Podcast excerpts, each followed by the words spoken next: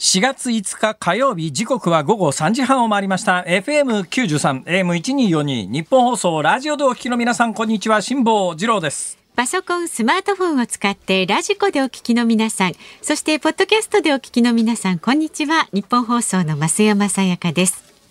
辛坊治郎ズームそこまで言うか。この番組は月曜日から木曜日まで辛坊さんが無邪気な視点で今一番気になる話題を忖度なく語るニュース解説番組です。言っちゃっていいのかな、えー、ドキドキします、ね、今日ですね私、はい、重大な発表がいくつかあるんですよ。いくつか？しかも。いくつかあるんですけども、えー、その中の、はい。えー、本番直前に起きた重大発表をさせていただいていいですか、この番組で実は何回も過去ですね言及して状況を話したことがあることに、一つ結論が出たんです。お何でしょうか？あのですね、うん、私大体東京での朝食というのはまああの最近のパターンとしては、えー、里芋を電子レンジでチンする。まだそれやってるんですか、えー、えー、それからあの白いご飯を、えーえー、おかゆにして炊き上げると、はい、えー、そこにさつまいもを入れて芋がゆにするとか、うんうん、えー、などなどやっておったんでございますが、はい、えー、2キロで買っていた無洗米がつい先週品切れになりましてですね。そうですか。そうなんです。次のお米を買いに行くのが面倒くさくて、うん、朝起きても食べるものがないと。そんな状況の中で、はい、えー、このラジオリビングでゲットした蜂蜜というのがございましてですね、ハニートーストが食べたいほらちょっとなんかおしゃれじゃないですか。いいですねいいですねいいですね。それで今年の冬に何回も私北海道に行ってるわけですよ。で北海道に高い金出してわざわざ行くね帰りがけに、こんだけの金払って北海道来て何にも買って変わらないのはいかんだろうと思ってですね、実は北海道に行くたんびに高級バターを一個ずつで私あの記憶にあるのが数年前にバターが世の中から消えたっていうことがあったんですよ一時期。であの時以来バターにすごく敏感でですねでその北海道の土産でバター売ってると、どうせなんかこうお菓子とか買って帰ったって、えうんあんまり誰にも喜んでもらえないしとりあえずバター買って帰って自分のための土産を買おうと思ってバターを買ってきた、えー、バターがあ大量に溜まっていてですね、はいはいえーこの北海道の高級バターに、トーストに北海道のと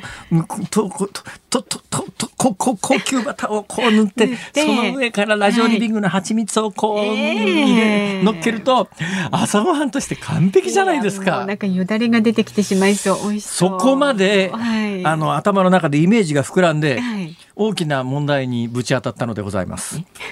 前これはお話しいたしましたが、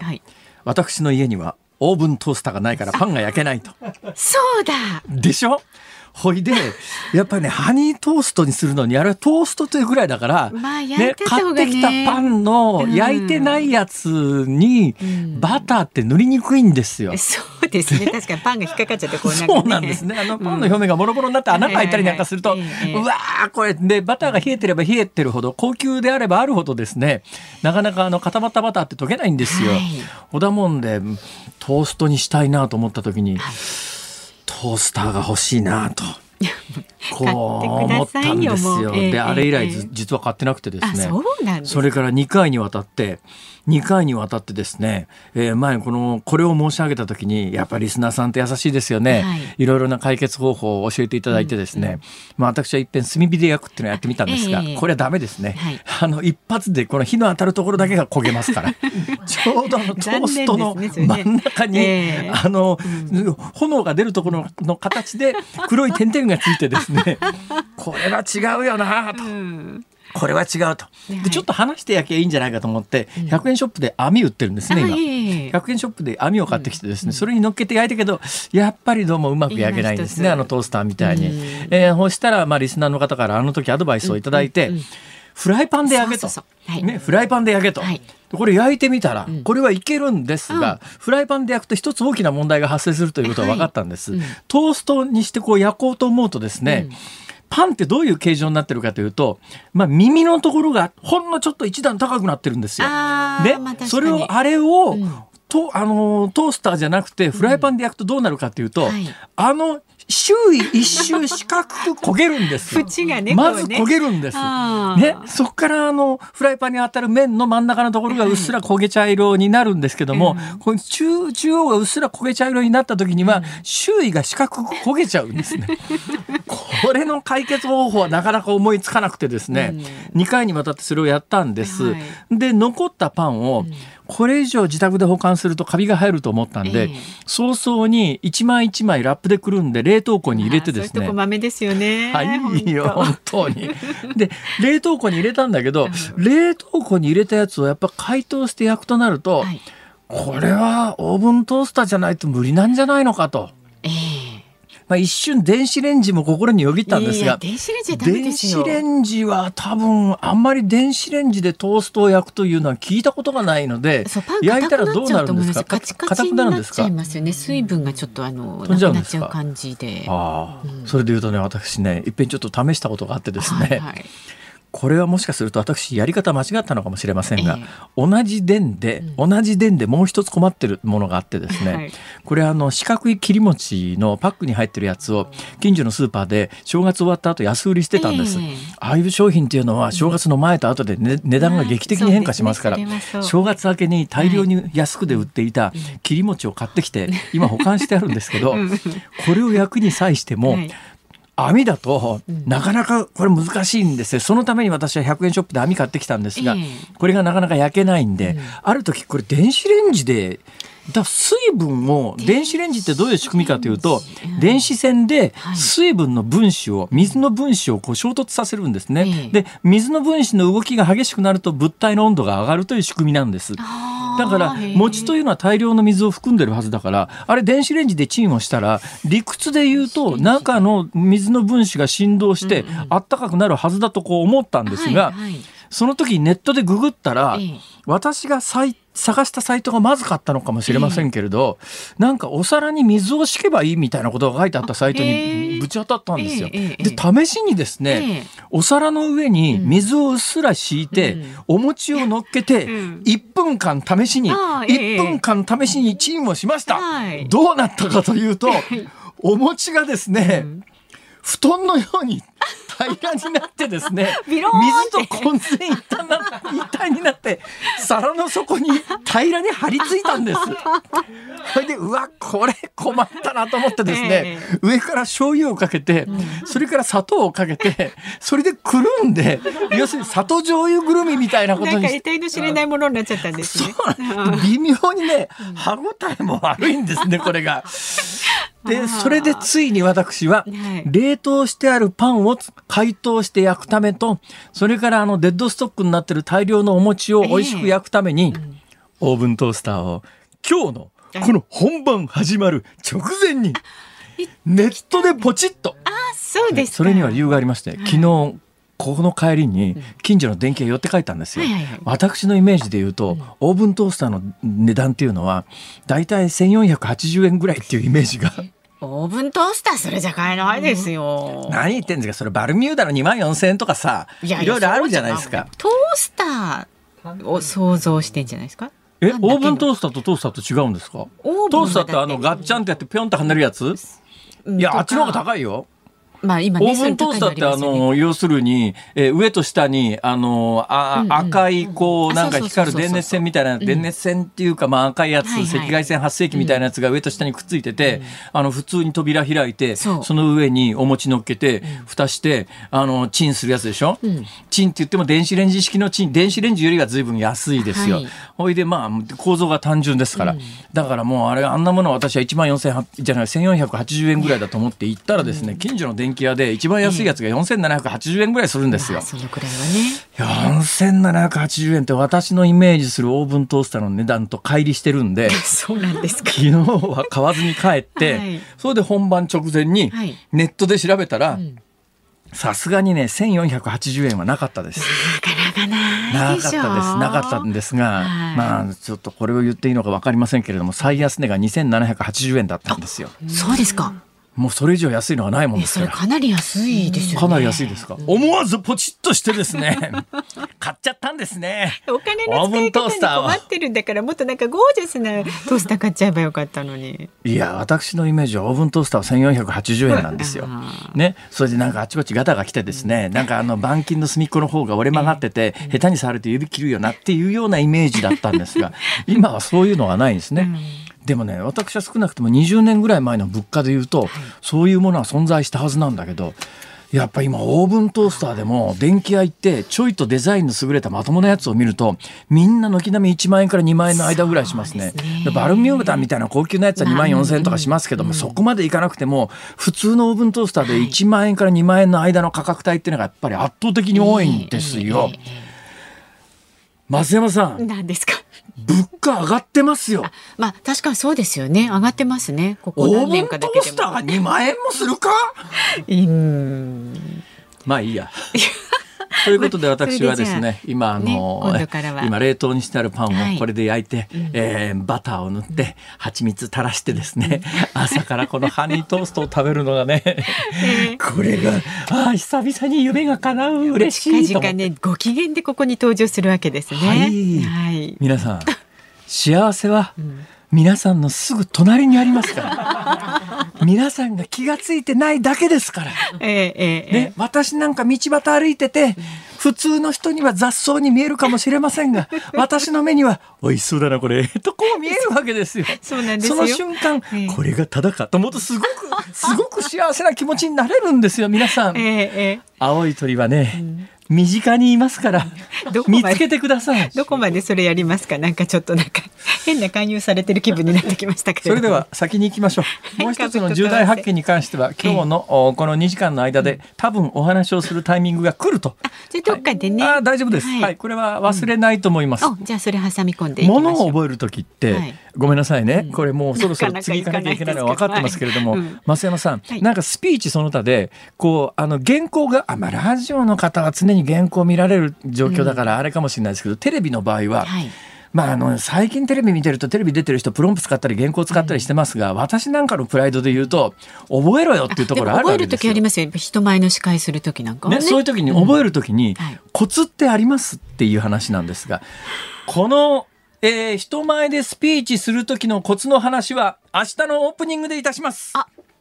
続きものですね。えというかもうだってこれ43分になろうとしておりますからこの話を今から始めたらニュースのコーナー完全に飛んでしまいますので明日必ずやりますからでも明日になると忘れてると思いますから増山さん冒頭で思い出させてください。私がしっかりと覚えています誰かに言って。オーブントースターが来てっちゃうとその話になっちゃうんだよ。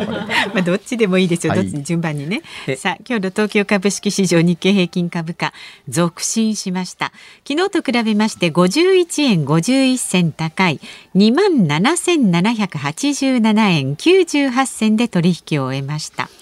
昨日値下がりが目立った半導体関連銘柄や値傘株に買いが入り相場を支えた一方為替相場が円高ドル安に振れたため自動車関連株などに売りが出て下げに転じる場面もあったということです。で為替相場現在1ドル122円55銭付近で取引されています。昨日のこの時間と比べて20銭ほど円高になっています。さあ、ズームそこまで言うか、この後は昨日夕方から今日この時間までのニュースを振り返るズームフラッシュ。4時台にズームするのは、エモテットの猛威とロシアの影。先日ね辛坊さんも危うくこの罠にはまりそうになったエモテットですよ。IT ジャーナリストの三上洋さんにお話を伺います。5時台はウクライナ侵攻で値上げの波拡大というニュースにズームします。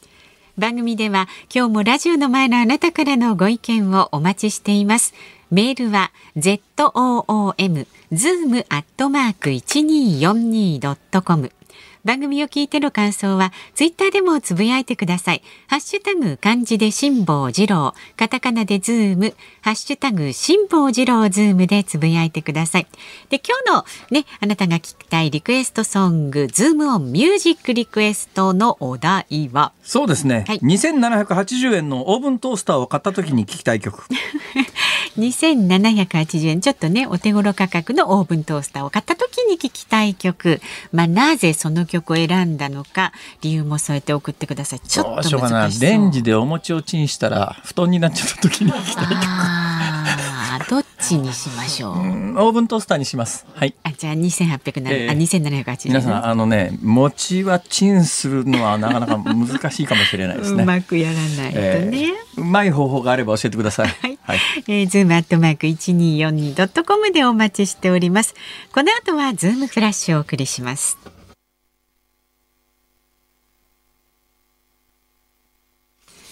ニッポン放送辛坊治郎ズームそこまで言うか。ここからは昨日夕方から今日この時間までのニュースを振り返るズームフラッシュです。アメリカのバイデン大統領は昨日ウクライナの首都キーウ近郊ブチャでの多数の民間人殺害を受けロシアのプーチン大統領を戦争犯罪者と非難し新たな制裁を科す方針を示しました。今月の国連安全保障理事会で議長国を務めるイギリスの代表は昨日安保理が今日開催するウクライナ情勢をめぐる会合でゼレンスキー大統領が演説すると明らかにしました。ロシアのウクライナ侵攻以降ゼレンスキー氏が安保理に参加するのは初めてとなります。香港政府トップの林鄭月娥行政長官が昨日5月の行政長官選挙に立候補せず政界を引退すると表明しました。任期中民主派による反政府抗議運動や新型コロナウイルスの感染爆発で中国政府が最も重視する社会の安定が損なわれ中国側にも再選を容認する余地はなかったとみられています。財務省は今日実施した4月に発行する10年もの国債の入札で国債の額面価格に対する利子の割合を示す表面利率を年0.1%から0.2%に引き上げました。表面利率を引き上げるのは7年ぶりとなります。兵庫県明石市の泉房穂市長がツイッターに企業の課税データを無許可で投稿したとして市議会の複数会派が昨日地方自治法100条に基づく調査特別委員会の設置を明日から開かれる本会議で提案すると明らかにしました。鹿児島南署は昨日車内で口論になった乗客の頭をカッターナイフで切りつけたとして殺人未遂の疑いで鹿児島市山田町のタクシー運転手松本達郎容疑者を逮捕しました。男性は頭部に数箇所傷を負いましたが命に別状はありません。阪神の藤原隆興オーナーは昨日大阪市の阪神電鉄本社で報道陣の取材に対し今シーズン矢野監督が最後まで指揮を取るかとの質問に当然の話ファンには心配をかける格好だがまだまだ成長の余地があるとシーズン終了までの指揮を明言しましたチームはセリーグ史上初の開幕9連敗を喫していますまあ一番最後のニュースでね今の阪神のオーナーに「どうなんですか矢野監督は最後まで指揮を取るんですか?」と今このタイミングで聞かれても答えとしては取るに決まってんじゃないですかとしか言いようがないでしょそれ、ほとんどニュースとして意味がないというかそれはそういうだろうねっていうそういうことですわ、はい、ただこういうふうに聞かれてこういうふうに言ったからといって矢野さんが最後までやるかどうかということに関して言うと大半の人はやらねえだろうなとこう思ってるわけで。えー、突然勝ち出すこともありますからね。残り130何試合全部勝つっていうこともないとも言えません。ないか。言えるな。言える。それはないと言えるな、うん、確率論的にもありえないですけどね、だ世の中確率論じゃないですから何が起きるか分かりませんから。突然勝ち始めることもありますし、はい、前岡田監督の時かな、うん、もうもう9月の頭か8月の末ぐらいで、えー、今シーズンは楽々でこれ優勝で間違いねえじゃんと思ったらそれからずっと負け続けて、えー、おいっていう時がありますからね。何とも言えないですよこれはね。はい、さあ何とも言えないといえば今ニュースにあった中でえー、明石市の泉房穂市長、はい、この泉房穂市長というのは、えー、結構過去何回目かなこれで。もうしょっちゅう炎上するんですよ。一時はなんか暴言吐いたって言ってですね週刊誌かなんかにぶったたかれて大騒ぎになったんですがその直後私ね、はい、明石市に行って住民にいろいろ話を聞いて取材したことがあるんですがそうなんです。地元の評判はね、はい。その世の中全国的にあなんか暴言吐くとんでもねえ首長がいるよなっていう感じとは全く違うんですね。えで今回も、ね、企業の課税データを無許可で投稿したって言ってあの市議会が怒ってるって話なんだけどうん市長の気持ちもわからんではないよねっていうのがですねどういう企業のの名前を公開しちゃったかというと、はい、地元にある超一流あの一部上場大企業ですよ。うん、ところがここの会社がですね、えー、公開した法人市民税のリストっていうのがあるんですが、はい、えー、2017年3月2018年3月2019年3月つまり2017年から2021年までの5年連続で法人税額がゼロなん0円なんですよ。まあ、あの法人税ってやつは儲かってなきゃ払わないですから、えー、まあ、それだけのことなんだけど、うん、ところがねやっぱ大企業にはそれだけの社会的責任があるだろうと、5年も続けて法人税1円も払わずにその地元で企業でございますってそれは地元の市長からすりゃ何なんだよっていうあの節税その他でなってるのか本当に儲かんないのか、まあ、いろんなケースがありますけれど、うん、日本の企業ってあの本人税払ってない企業って相当数あるんですよ。まあ、それはまあ、脱税してるとは言いません。だからいろいろ儲か実際リアルに儲かっていないとか、はい、利益が出ていないとか。だけど本来は払った方がいいんだけどやっぱ節税頑張ってるよねっていうところもあるわけで、うん、やっぱその企業の格や社会的責任に応じた税金は払ってくれないと世の中回らないよねっていうことの一つの例としてその地元の超大手企業ですよ。中小企業じゃないです、はい、もう名前聞いたら誰でも知ってる。うん本当だ。はい。川中です。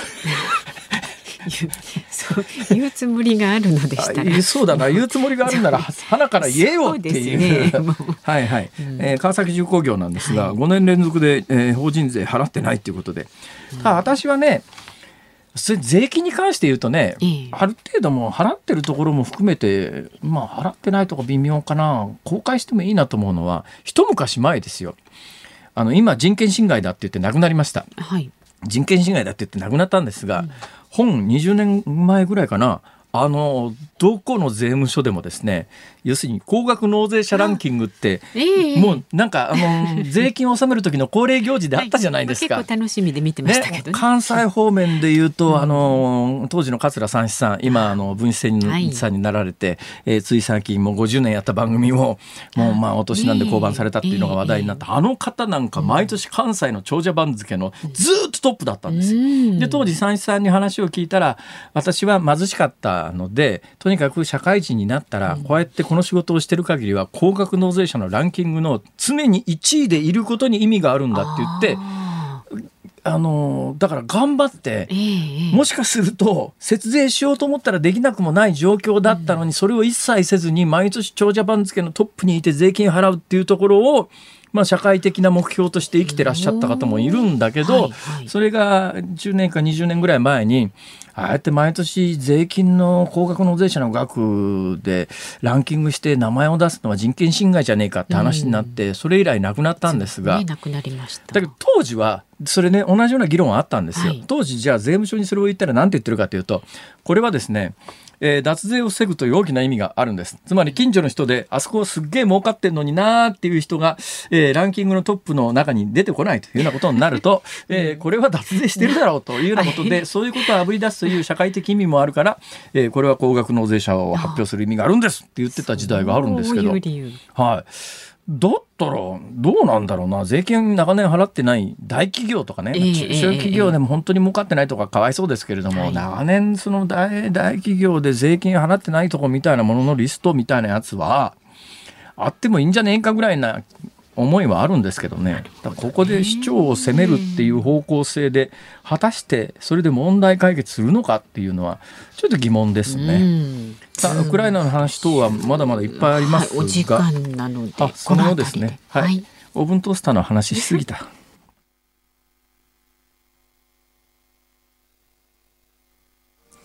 4月5日火曜日時刻は午後4時を回りました。東京有楽町日本放送第三スタジオから辛坊治郎と。日本放送の増山さやかでお送りしています。さあいただいたメッセージを、はい、ありがとうございます。こちらはちょっと残念なメッセージですかね。大田区の宇野木のサラリーマンさん48歳の方辛坊さん。オーブントースターの件ね、はあはあ、ニトリで1980円売ってるはずですよ。あの。マジか。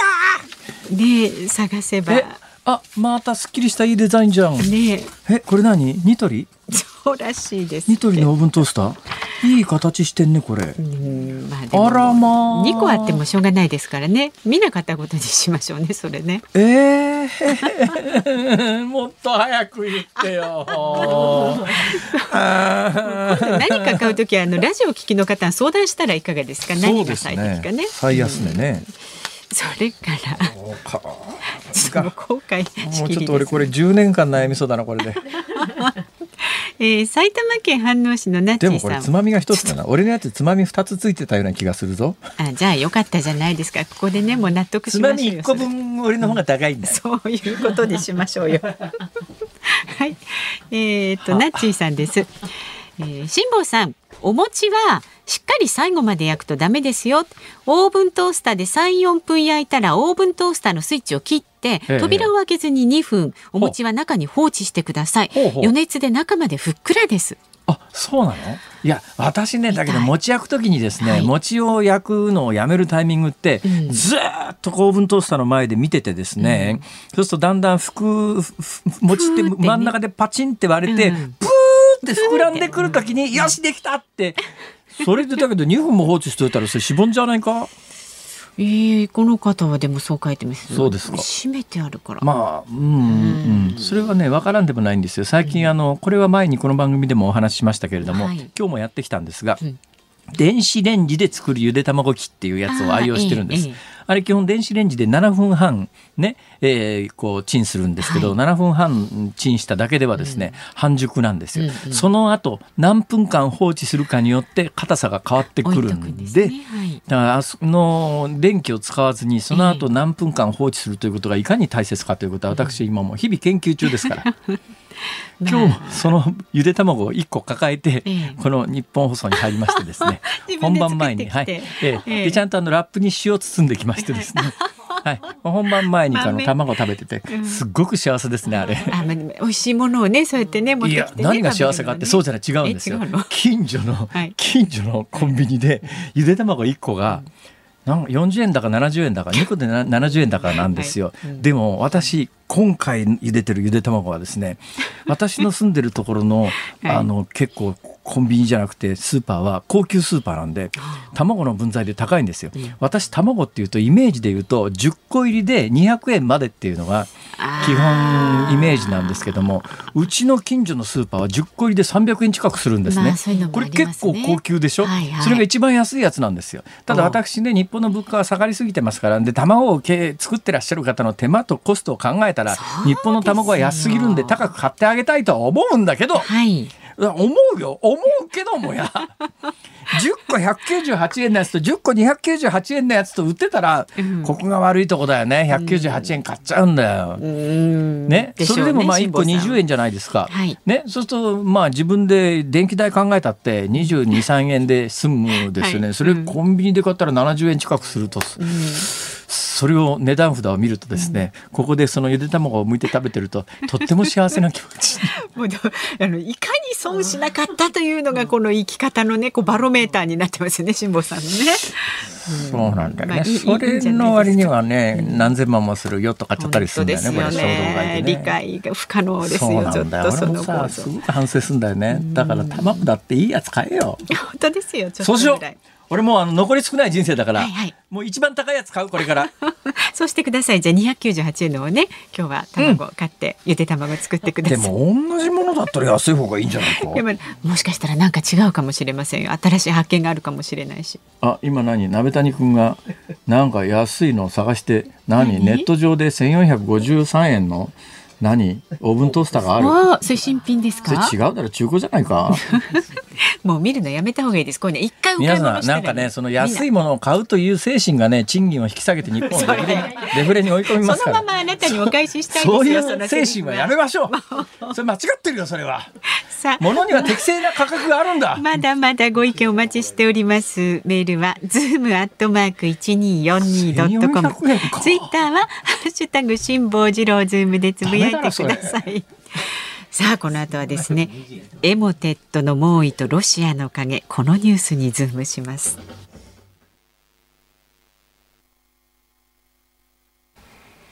ニッポン放送がお送りしていますズームそこまで言うか。この時間取り上げる話題はこちらです。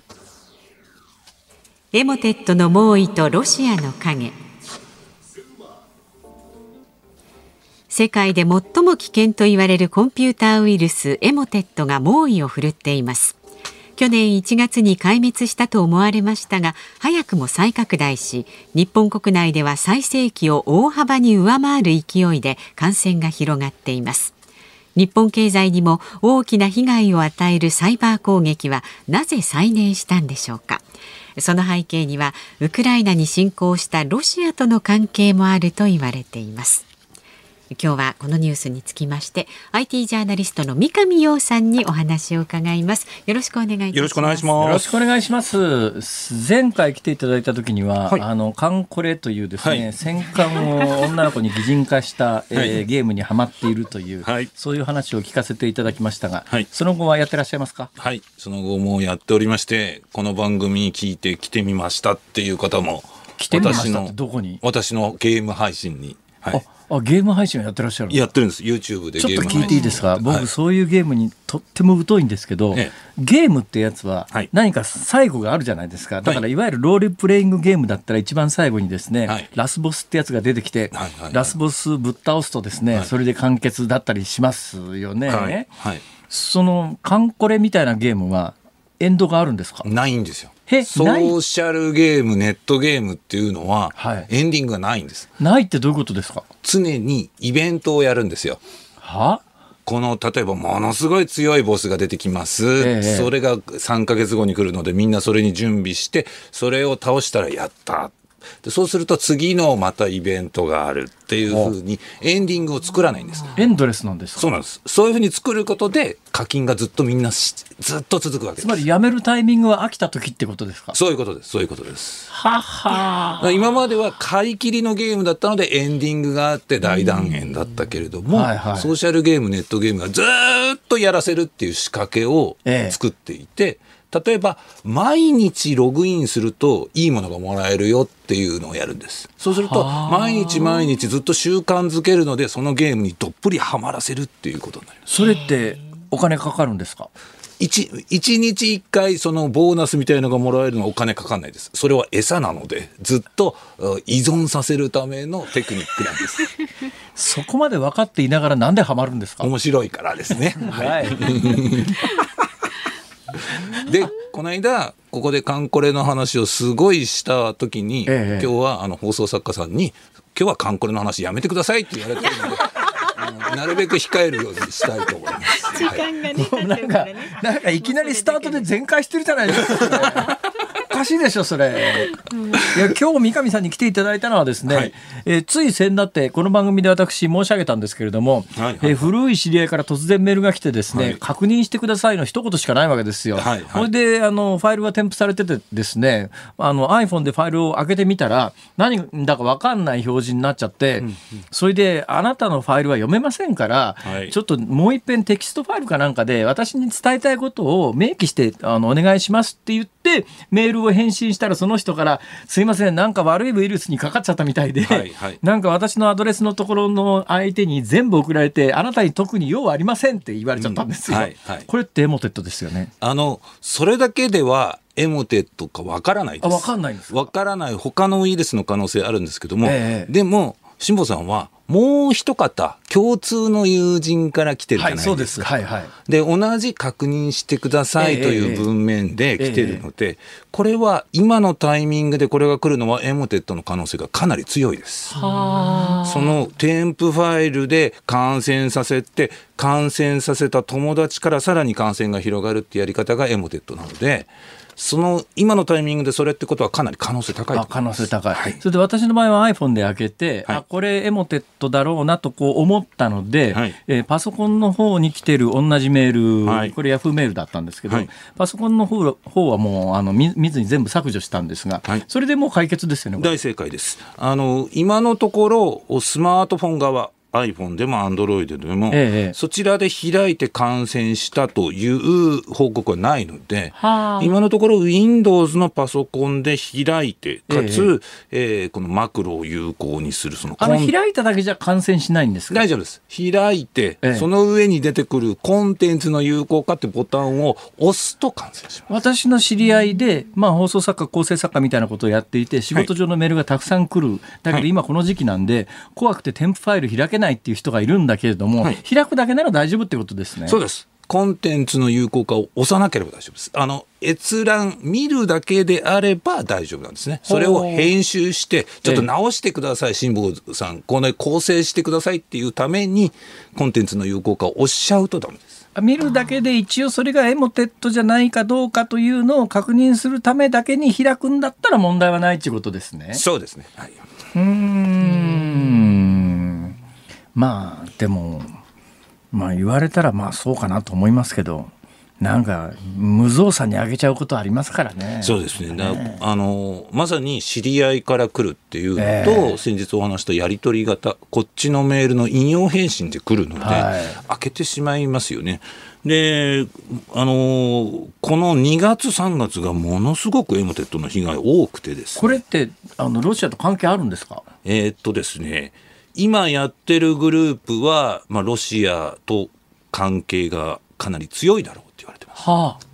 もともとやってたグループも、まあ、ロシア系だったんですけども、ええ、そこは、まあ、昨年の1月に、はい、えっ、と、全部検挙されて止まりました。え、で、昨年の11月に再開したんですけども、はい、そのやってるグループ、まあ、コンティと呼ばれる、えー、ランサムウェアあ、コンティと呼ばれるウイルスを使ってるので、よくコンティ、コンティって呼ばれるんですけど、はい、その人たちは、もうウクライナとロシアが、えー、ベースで、かつ、ウクライナ侵攻後にそのコンティはアナウンスをしました。はあ、これはあのロシア政府を支持すると。いうふうなアナウンスを出しているので、はあ、まあ、今の過程としてはこのエモテットをやってるグループの主体はまあ、ロシア支持なのかなっていう感じです。そこまで分かっててあの国際的に追い詰めてとっ捕まえるとかそういうことできないんですか？大変なんですよ。あの1月、今年昨年の1月に捕まえた時も、ええ、もうあのユーロポールが動いて、はい、えー、世界8か国の捜査機関が、え、各国にあるサーバーを抑えるみたいなことを同時にやってやっと捕まえられたので、かなり手間と時間かかりますね。今、サイバー犯罪グループがですねウクライナ侵攻後、割れてまして、はあ、親ロシア派と親ウクライナ派で割れてるんですよ。でそれまでって実はサイバー犯罪グループって金さえ儲かれば何でもやってたんです。なるほど。情報を売り買いする、えええ、盗んだパスワードを売り買いする、はい、それがねどうも分かれてるようで親ウクライナ派親ロシア派のサイバー犯罪グループがお互いにロシアとウクライナをたすきがけで攻撃してるみたいな状況が起きてます、なるほど。その人たちってやっぱりこのサイバー犯罪で儲かってんですか？儲かってます。儲かってます。あのエモテット自体は、パソコンに侵入して遠隔操作するで情報抜き取るのがメインです、はい、でもそれだけじゃお金にならないので、えー、その後に遠隔操作でランサムウェアこれは暗号化しちゃって見れなくする、はいはいはいはい、で金を払えっていうやつに、まあ、いわゆる身代金脅迫型ってやつですね。でそれで儲けてます、ね、ほほこれあの専門家の三上さんあたりがですねもうちょっと今の商売やってるよりはその脅迫側に回った方がいいやと思ってそっちの犯罪グループを立ち上げてやるみたいなことはできるんですか？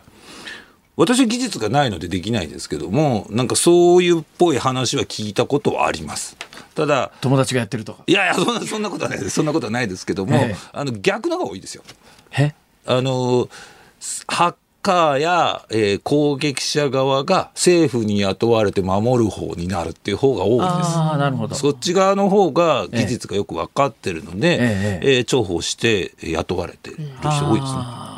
あのね最近のニュースですごい気になったのがあの北京オリンピックがありましたと、パラリンピックがありましたと。で北京オリンピックとパラリンピックの間の区間。で、まあ、はい、あのウクライナにロシアが侵攻したのは3月の20あ違う2月の24日か。2月の24日なんだけども、はい、その直前ぐらいに中国からウクライナに対してサイバー攻撃が相当あったんじゃないのと、はい、でこれはまあ、ロシアがそのタイミングで攻撃するということを分かっていて前哨戦として、まあ、いや露払いみたいなことを中国がやったんじゃないの？みたいな話があるんですが、うんうんはい、これどの程度信憑性のある話なんですかね？私はですねこれ信憑性怪しいと思ってます。はあ、でタイムズだけが流したものです、えーはい、でウクライナ保安庁の関係者によるとっていう記事なんですが、えー、実はその直後に、ウクライナ保安庁が公式ツイッターで、そんなことはしてないと、アナウンスも一切してないし、その調査もしてませんよっていう否定は出してるんですね。えー、であと内容的に、そのタイミングで中国が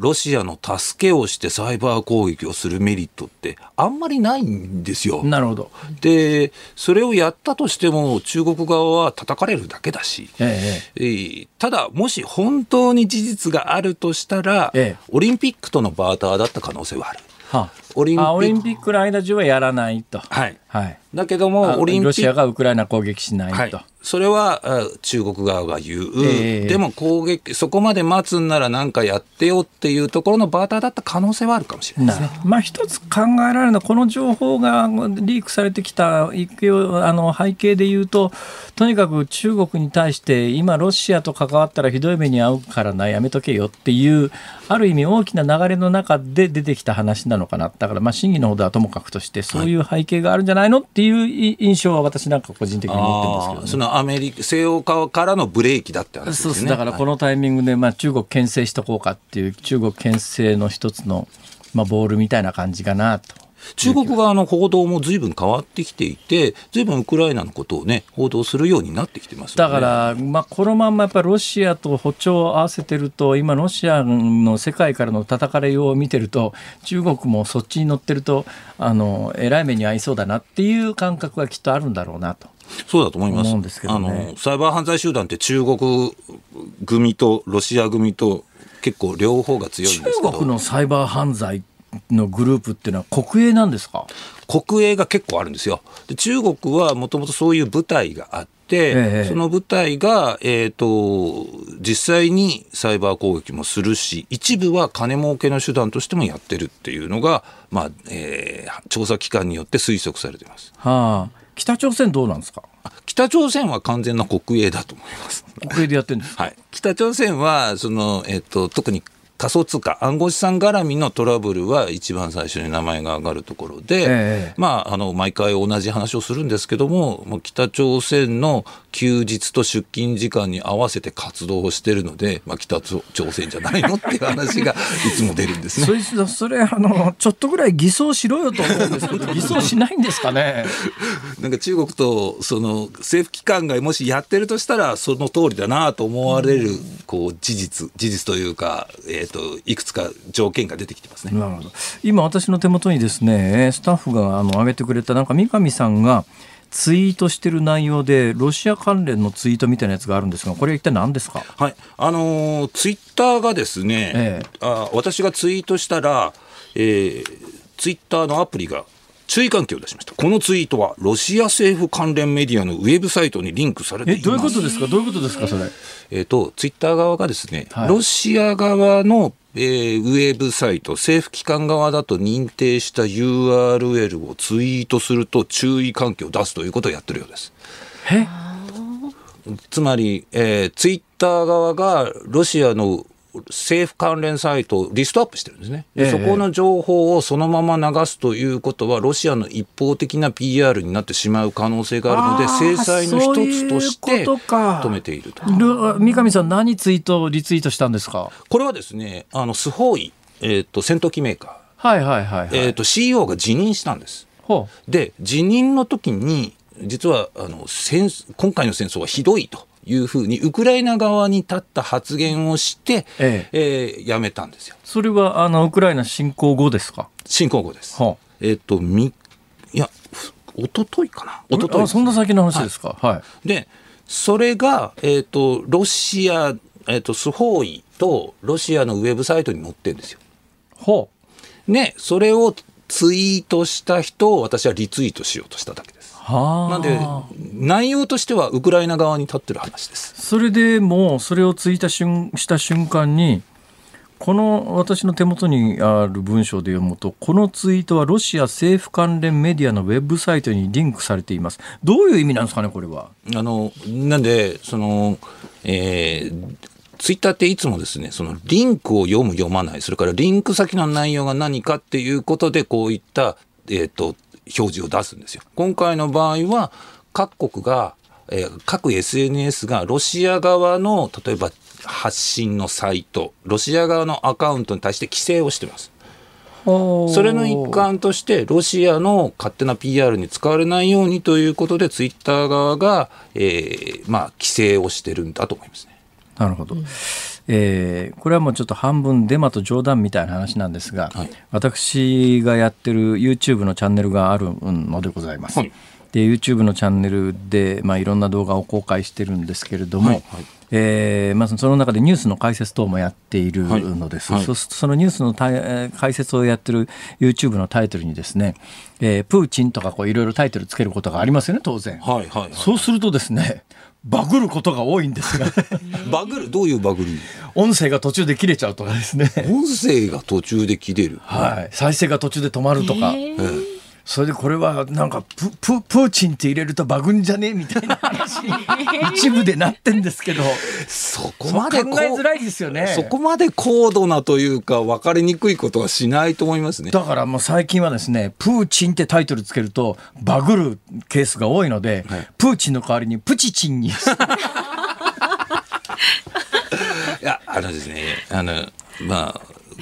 YouTube に怒られちゃうんですけど、まあ、YouTube とか Google の AI って本当バカで、はあ、あの私のコメント欄私の配信のコメント欄でどれが OK でどれが NG かってみんないろいろ試すんですけど本当にねスペース1個入れただけでダメだったりひらがなをカタカナにしたらダメだったり。よく聞くのは最近その手の SNS で、まあ、YouTube なんか典型ですけれども、はい。なんか突然バンって言ってですね、はい、えー、そのアカウント自体全部まあ、停止になっちゃうって話を私の知り合いでも何人か聞いたことがあるんですが、はい、あれどうやって判定してんですか？あのまずは、えーと、その自動プログラムで、ええ、コメントの文字面とか、もしくは動画上の発言の文字起こしの内容とかで自動プログラムをチェックします。はあ、でそこに例えば、えーと、ヘイト表現があったらグーグル側はチェックをして、はい、三上死ねとかっていうのダメなんですかね？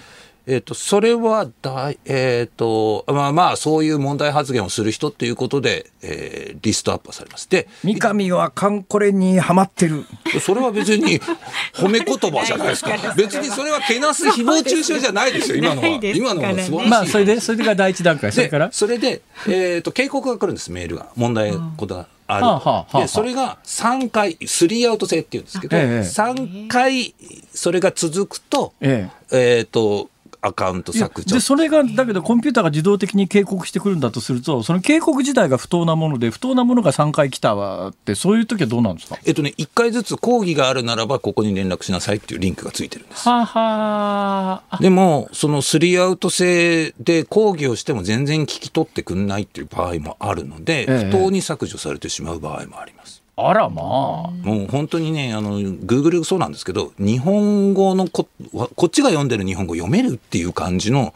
回答してくるんですよ。もうコピペの定型文で、えーと、調査をしています規約にのっとってやりましたっていうだけで何が原因か教えてくんないんだって日本語でいろいろ SNS 発信してるわけだから少なくとも日本語が理解できる人じゃなきゃそれはあの禁止するに値するかどうかなんか分かんないじゃないですか。分かんないです。もうだからサポートの人本当に日本語分かんないしまともに答えてくんないし、ええ、それはねあのグローバル IT 企業みんなそうです。ツイッターもそうだしフェイスブックもまあフェイスブックはまだましですね。でもツイッターと、えー、YouTube は本当に日本の事情や日本語の表現に疎くて。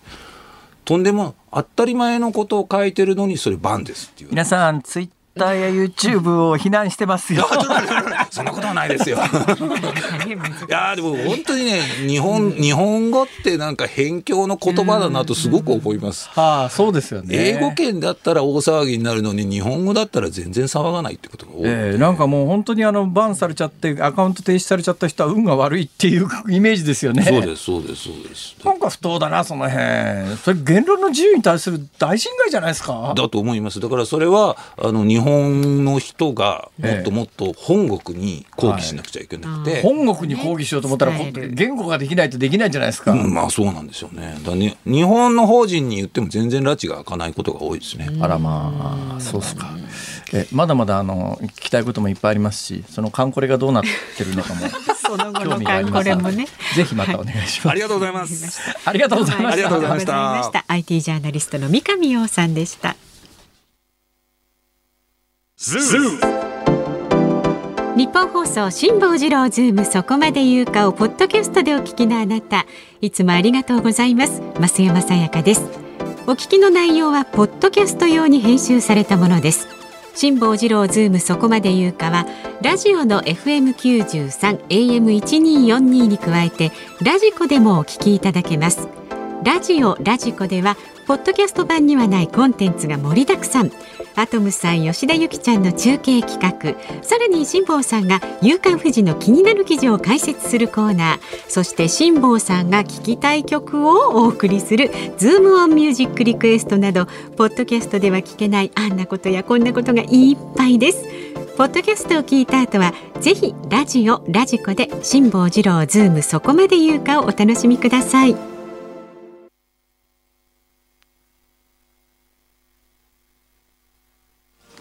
4月5日火曜日時刻は午後5時を回りました。辛坊治郎です。ニッポン放送の増山さやかです。辛坊治郎ズームそこまで言うか。この時間はズームオンミュージックリクエストをご紹介していきます、はいはい、今日のお題はですね2780円のオーブントースターを買った時に聞きたい曲。辛坊さんがね買いました、はい、ということでまず港区のフランクホワイトさん64歳ブレッドのイフをお願いします。なんで？優しい蜂蜜のような甘く美しい曲です。ああハニートーストが食べたいっていうところの発想からですね。かけてますね、えー、はい。それから東京都のたまたまたまさん41歳の方。リクエスト曲はウルフルズの万歳好きでよかった。でお願いします、うんえー、まんま歌詞の中に万歳君に会えてよかったとあるので餅をレンジで温めるときはクッキングシートを敷いて温めるとくっつかないでいいですよ。ははあ、そっかそっか。はあ、クッキングシート、うんうん、クッキングシート。そんなものを持ってない。買っとくと便利ですよ。何か。わかりました。はい。茨城県48歳の単身赴任で VR さん。郷ひろみさんのゴールドフィンガー99でお願いします。なんで？理由は？ちっちか。そうですそうですよ。まさにあっちっち。なるほど。あれなんて曲？ゴールドフィンガー。90? ナイン。99、あれ確か洋楽のカバーだよね。ああそうですね。はい、うん、あれ誰だっけな？インサイドなんとかってね多分。えー、えー、っとねサンタナじゃなくてね。リッキーマーチン。リッキーマーチンそうだ。うんあ、それだ、それだ。それです。はい。はい、えー、三浦市の三浦の雄一さん、五十四歳。二千七百八十円のトースターにぴったりの歌。エポのウフフフ。この歌、そうそうそう。聞きながら。あ、フジテレビのあれですね、土曜日の番組の。オープニングテーマかなんかじゃなかったっけ？違ったっけ？エポさんの別の曲じゃなかったですか？ひょうきん族かなんかのことをおっしゃりたいんですよね、きっとねそう。あの、割と似たような曲。あそうまあまあ 雰囲気は、ね、本当にそんなこと言うと。えっと、この歌を聴きながらパンを焼き片手にはバターもう片方には蜂蜜を持ってお尻をフリフリしている辛坊さんの姿が浮かびましたどうも恐縮です、ね、ね、蜂蜜がなかなかねこれ瓶から移すときにね、うん、どうやったって垂れるねあれね。あれね、そうなかなかねうまくやんない蜂蜜切る方法ないのか蜂蜜を取るこう丸いなんかねスプーンというかありますね。あれあれでもやっぱり垂れるだろう最後は。まあいいやはい。浜松市の犬黒さん、えー、小泉今日子さんグッドモーニングコール。トーストといえば朝小室サウンドが心地いいこの曲をリクエストします。なるほど、うん。平成の曲辛坊さんあんま知らないでしょっていうことでね。そうですね。平成の曲。平成はでも初期は平成中だって1990年代ですからね。まあねそうですね、はい、まだ昭和の香りがちょっとね残ってる、ね、残ってる残ってる。うん、えー、発想じゃない細工屋さんだ55歳。今日のミュージックリクエスト聞きたい曲はウルフルズ A 年。オーブントースターが2780円で買えたなんて。ええ値段やねん。なるほど。ええ値段やねん。ええなんか今日さっきの万歳も含めて、ウルフルズ大人気ですね。うん、っていう、えー、まあダジャレ入ってますねこれね。はい。えー、それから板橋区の55歳みかんちゃん。グレープの朝刊トーストと聞いてすぐにこの歌を思い出しました。ああグレープ。はい、はい、こんな感じの中から。わかりました、うん、えー、それでは今日のズームミュージックリクエスト決定いたします。はいヒロミ郷ゴールドフィンガー99やっぱりねそこにね引っかかってると思いました、はい、あちちでいきましょう。です。今日のミュージックオンズームん？ズームオンミュージックリクエストご披露コーナータイトルもうそろそろ覚えてくださいよ。なかなかねちょっと頭入んないお願いしますよ。はい。でねはい。お餅に対するメールいっぱいいただいてまして、ええ、葛飾区のしぶちゃんさんはですねえー、餅が1個ちょうど残っていたのでオーブンレンジで試してみました、はいはい、ラップなしほぼ40秒で急に膨れ上がりました。オーブンあレンジね。オーブンレンジ電子レンジね。そうそうそう、はいはいはい、で柔らかさは十分です。これは目を離しちゃダメですね。っていう。でね高い。電子レンジでも焼けるんだ電子レンジでやった方がいた、ね、えっとね、阪神ファンのトラちゃんさん大田区の方、ええ、電子レンジでお餅を焼くには一度スプレーで水をかけてからシュッシュスプレーなんか持ってないし。あ口でフシュって切れる。いやいやいやいやいや。それ客に出せないしそれ。あそうですね。それ むちゃいますなラップで包んでやると、ね、なんぼやわお布団状にならないそうですようん、そうですか。ちょっと霧吹き買って試してみてください。そうなんだよね。あの私ね、あのレンジ蓋開けてね、おあのお皿にねへばりついてた時に呆然としましたよ。のぺーっとね。餅はどこ行ったなんかほとんど皿の模様とここ一体化してて どこが境目だかわかんない。デローンってね、はい、なっちゃいますから工夫してください。もう本当にたくさんご意見いただきました。どうもありがとうございました。はい、引き続きねラジオの前のあなたからのご意見は24時間お待ちしております。ズームアットマーク一二四二ドットコム。ツイッターはハッシュタグ辛坊治郎ズームであなたからのご意見お待ちしております。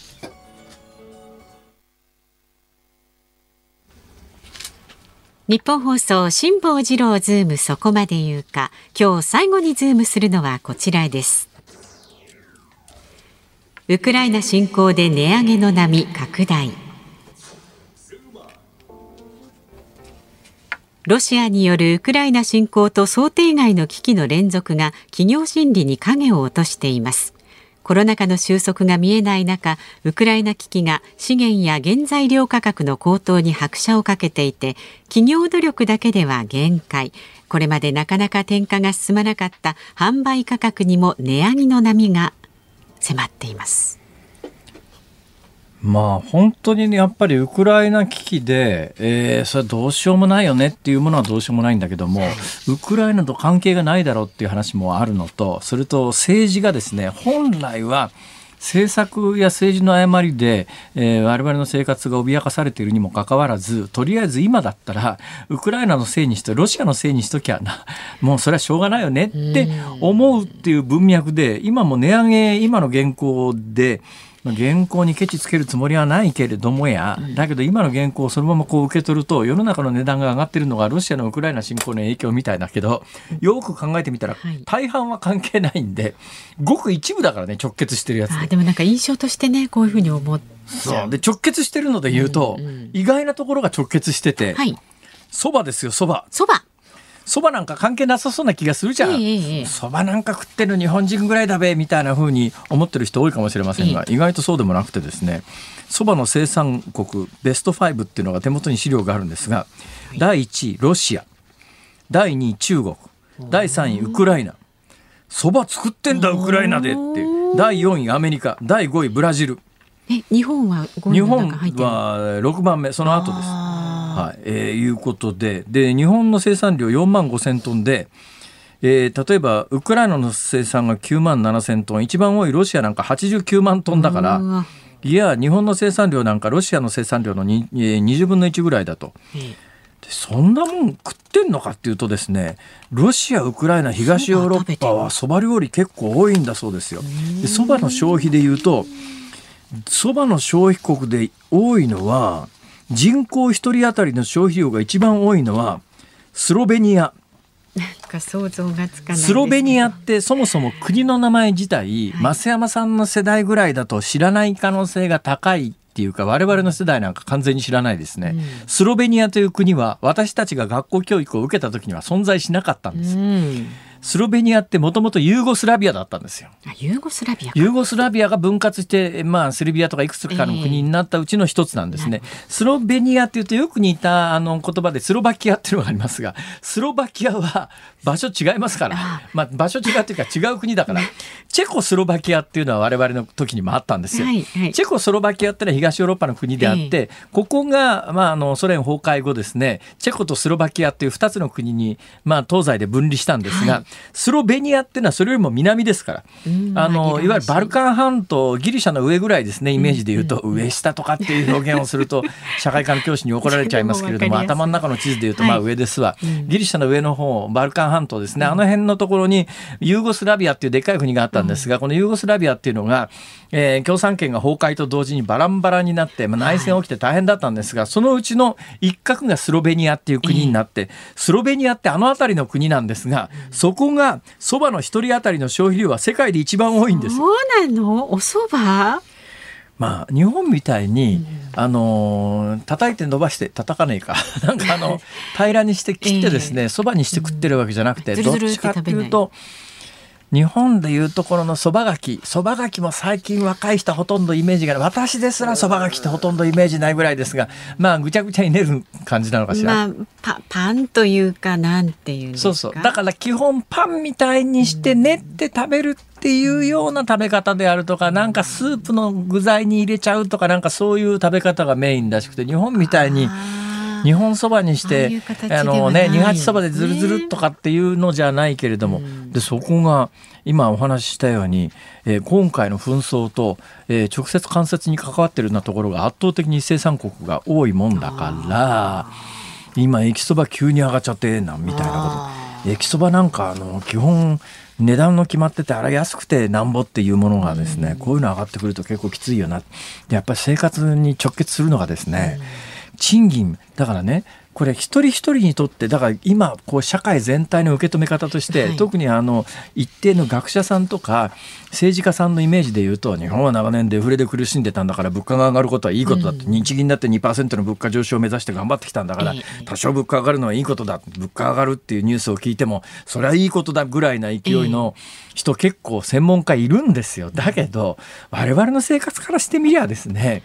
特に今その2%とかっていうんじゃなくてあの10%前後大胆にいろんなところがもう外食産業だの、小麦粉だのパンだのカップラーメンだのパスタだの、えー、そういうものって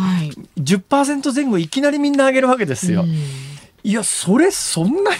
急に上がってでいいいわゆる好循環いい循環にね、うん、それが反映されて賃金が上がってくりゃいいけれども、ねね、今賃金って知ってます、はい、賃金ってピークだったのが大体ね1990年代の後半ぐらいなんですよ。2000年の一歩手前ぐらいが賃金最高だったんですがあの時に比べて日本の平均賃金って1割以上下がってんですよ。そうなんですか20年前よりも賃金1割以上名目で下がってんですよ。うん、名目で下がってるってどういう意味かというとこの間何回も言ってますけれども日銀その他政府の政策でお札つり倒したもんだから円の価値がガンガン下がってますから、だから名目の円ベースだって1割以上下がってるんだけどこれがドルベースとかに換算すると賃金半分とかになっちゃってるんですよ。だからそれが輸入品に反映してだ。から国際的な共通価格みたいなもので言うとこの20年間、賃金は、賃金、だから実質賃金でいうところに、だから世界金に換算したりなんかすると半分ぐらいになっちゃってて、名目賃金でも1割ぐらい下がってるんだけれども、国際的な値段変わらないもんでいうと、車であるとか、都市部のマンションであるとかって、20年前とちょっと比べてちょうだいよって話なんだけど、20年前と比べて車いくらになってるとか、都市部のマンションいくらになってるとか、20年前に都市部のマンションで1億円って聞いたら、よっぽどの高級マンションで誰が買うのっていう感じだったじゃないですか。今都市部のマンションで1億円って聞いても買えないには違いないけれども広告なんかでも結構見ますよ。1万円1億円のマンションってあるよねみたいな。じゃあそれ一体誰が変えてんのっていうとこの間来た専門家はバカップルあ違う。えっとパワーカップルパワーカップル。すっごい嫌な顔して書いたねあの人。バカ。ップルとか言うからですよ。パワーカップルね。あの夫婦でね共にねたくさん稼いでるっていうね。だから、我々の生活水準ってどんどん落ちてきちゃってて知ってるこの間中国のこの間に中国の賃金どのぐらいになってるか。中国の平均賃金9倍になってんだよ。9倍？はい。へえだからあのなんか政治家とか専門家はいや物価が上がるのはいいことですって。ふざけんなよっていうこのふざけんなよって感覚を失っちゃうとどんどん生活厳しくなっちゃうよねっていうところがね私は声を大にして言いたい。はい、ズームオンでしたズームミュージックリクエストをお送りしているのは茨城県にお住まいのラジオネーム単身赴任で VR さんから郷ひろみゴールドフィンガー99あ私この曲好きです。ええええ、ノリがいいですね。はい、ええー、私あの郷ひろみってデビューした時にですね、うん、君たち男の子っていう ので デビューした時 なんじゃこいつはともう子供心につうかまあ私もそこそこ大きかったかもしれませんが、えー、なんじゃこいつはっていう印象だったんですが。えーこの頃から私郷ひろみの歌すごい好きになってですね歌っちゃったりするんですか？歌っったりしないですけど郷ひろみの曲結構ハマるんですよ。これなんかかなりハマりましたね。これもともとのリッキー・マーティンのね「ディリン・ラ・ビタ・ロカ」っていうのの、はいまあ、いわゆる日本の本案っていうか、カバーじゃないですか、でももう原曲より郷ひろみの方が好きかもしれないぐらい。もうね、郷さんの歌って感じが私たちはね、えー、しますけれども、はいはい、さあ日本放送この後はショーアップナイター松田スタジアムから広島対巨人戦をお送りします。で明日の朝6時からの OK Cozy up。コメンテーターはジャーナリストの佐々木俊尚さんです。ウクライナ在住ウクライナの国営報道機関ウクルインフォルムの日本語版の編集者平野高志さんにお話を伺います。でズームそこまで言うか4月からの値上げラッシュにつきまして明日は第一生命経済研究所首席エコノミストの永濱利廣さんに伺っていきます、はい、えー、そして冒頭はスピーチするときに、えー、忘れない物事を上がらずに忘れないということでここまでは辛坊治郎と。明日もあるよ